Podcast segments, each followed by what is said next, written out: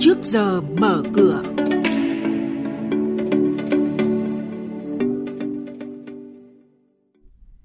Thưa quý vị, thưa các bạn, trong chương mục này sáng nay sẽ có những thông tin đáng chú ý đó là Thủ tướng Chính phủ chỉ đạo các giải pháp điều hành kinh tế vĩ mô sau khi Cục Dự trữ Liên bang Mỹ Fed tiếp tục nâng lãi suất 0,75%. Nghị định 65-2022 của Chính phủ góp phần hoàn thiện khung pháp lý cho thị trường trái phiếu phát triển. Thị trường chứng khoán phiên giao dịch chiều qua, chỉ số VN Index tăng hơn 4 điểm lên mức là 1.214,7 điểm. Và sau đây, các biên tập viên Đài tiếng nói Việt Nam sẽ thông tin chi tiết.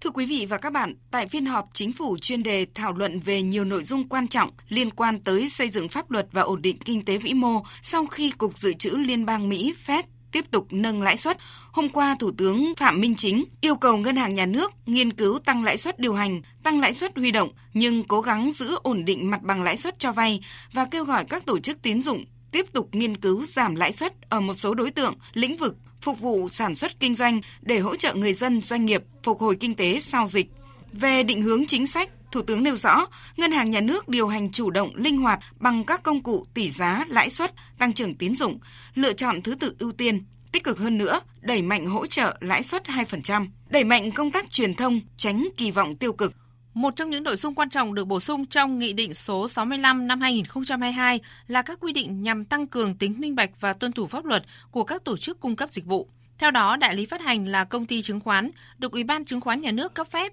hoặc ngân hàng thương mại được ngân hàng nhà nước cấp phép.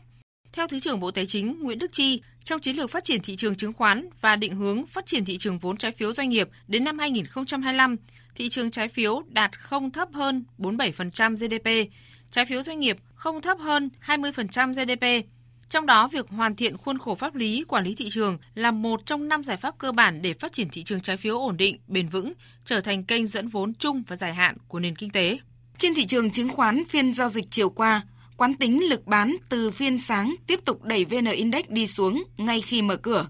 Tuy nhiên, rất nhanh chóng, lực cầu bắt đáy đã nhập cuộc ở một số mã cơ bản, sau đó lan rộng ra thị trường, kéo hàng trăm mã chuyển từ sắc đỏ sang xanh. VN Index theo đó cũng được kéo hồi dần và càng về cuối phiên càng leo nhanh, vượt qua tham chiếu.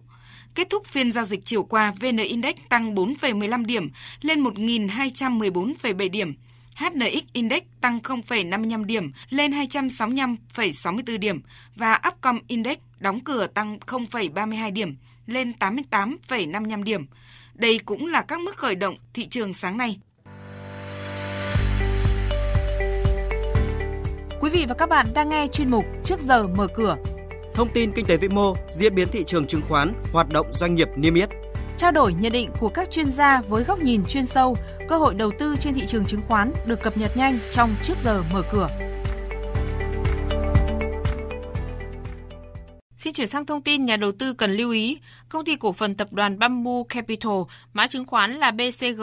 vừa công bố báo cáo kết quả việc sử dụng vốn từ đợt phát hành 57 triệu cổ phiếu riêng lẻ ra công chúng. Theo đó, công ty con của Bamboo Capital là công ty cổ phần BCG Land đã dùng 1.140 tỷ đồng từ đợt phát hành 57 triệu cổ phiếu riêng lẻ để rót vào dự án King Crown Infinity ở thành phố Hồ Chí Minh và dự án điểm du lịch 2A Quy Nhơn sông Cầu ở Bình Định. Sở Kế hoạch và Đầu tư tỉnh Ninh Bình vừa có thông báo số 293 về việc mời quan tâm dự án đầu tư khu nhà ở xã hội phục vụ khu công nghiệp Gián Khẩu, huyện Gia Viễn và người lao động khu vực lân cận. Theo đó, dự án này được xây dựng tại hai xã Gia Tân và Gia Trấn thuộc huyện Gia Viễn. Thời hạn hoạt động của dự án là 50 năm, tính từ ngày nhà đầu tư được cấp quyết định giao đất, quyết định cho thuê đất, quyết định chuyển đổi mục đích sử dụng đất. Với tổng mức đầu tư sơ bộ khoảng hơn 2.300 tỷ đồng, dự án có quy mô gần 50.000 m2, trong đó diện tích đất xây dựng là hơn 20.000 m2,